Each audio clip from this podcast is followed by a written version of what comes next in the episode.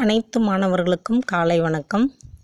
இன்றைய நாளில் ஒரு குட்டி கதை உங்களுக்கு சொல்ல போகிறேன் அந்த கதையினுடைய தலைப்பு என்னவென்றால் குகை பேசியது.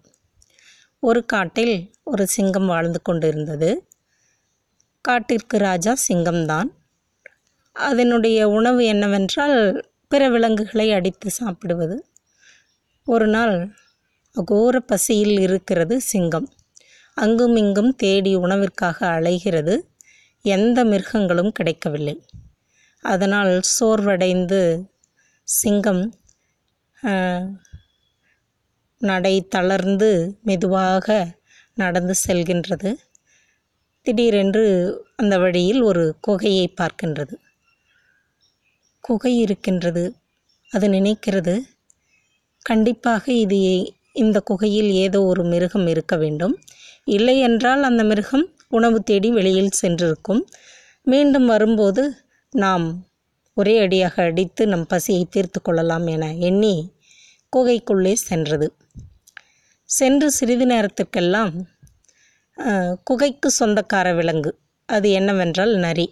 நரி தந்திரமுள்ள மிருகம். அது வந்தது வந்து பார்க்கின்றது. சிங்கத்தின் பாதச் சுவடுகளை பார்க்கின்றது. அந்த பாதச்சுவடுகள் உள்ளே நுழைந்த சுவடுகள் இருக்கின்றது. ஆனால் வெளியில் சென்ற சுவடுகள் தெரியவில்லை. நரி முடிவு செய்தது கண்டிப்பாக ஒரு மிருகம் உள்ளே தங்கியிருக்கிறது. அதனால் நாம் உள்ளே போகக்கூடாது என்று நினைத்து கொண்டு உள்ளே மிருகம் இருக்கின்றதா இல்லையா என்பதை முடிவு செய்வதற்காக ஒரு யோசனை செய்து குகையே வணக்கம் என்றது. எந்த சத்தமும் இல்லை. சிறிது நேரம் கழி கழித்து மீண்டுமாக நரி குகையே நான் எப்பொழுதும் உனக்கு வணக்கம் சொல்லுவேன் நீயும் திருப்பி வணக்கம் சொல்லுவாய். இன்று என்ன அமைதியாகவே இருக்கின்றாய்? என்று கேட்டது. உடனே சிங்கம் ஒரு கர்ஜனை இட்டுவிட்டு வணக்கம் என்று சொன்னது. சொன்னவுடன் நரி கண்டிப்பாக உள்ளே சிங்கம் இருக்கின்றது என்று என்பதை புரிந்து கொண்டு தப்பிப்பிழைத்தோம் என நினைத்து ஒரே ஓட்டமாக ஓடிவிட்டது. சிங்கம் பசியோடு வாடி காத்திருந்து பார்த்துவிட்டு திரும்பமாக குகையை விட்டு வெளியே வந்துவிட்டது. இந்த கதையிலிருந்து நாம் தெரிந்து கொள்ள வேண்டிய நீதி என்னவென்றால்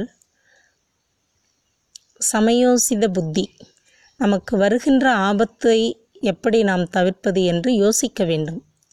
எந்த விஷயத்திலும் யோசித்து நன்மை தீர்மை அறிந்து அதற்கு ஏற்றாற்போல் செயல்பட வேண்டும் என்பதே இன்றைக்கு நாம் தெரிந்து கொண்ட நீதி.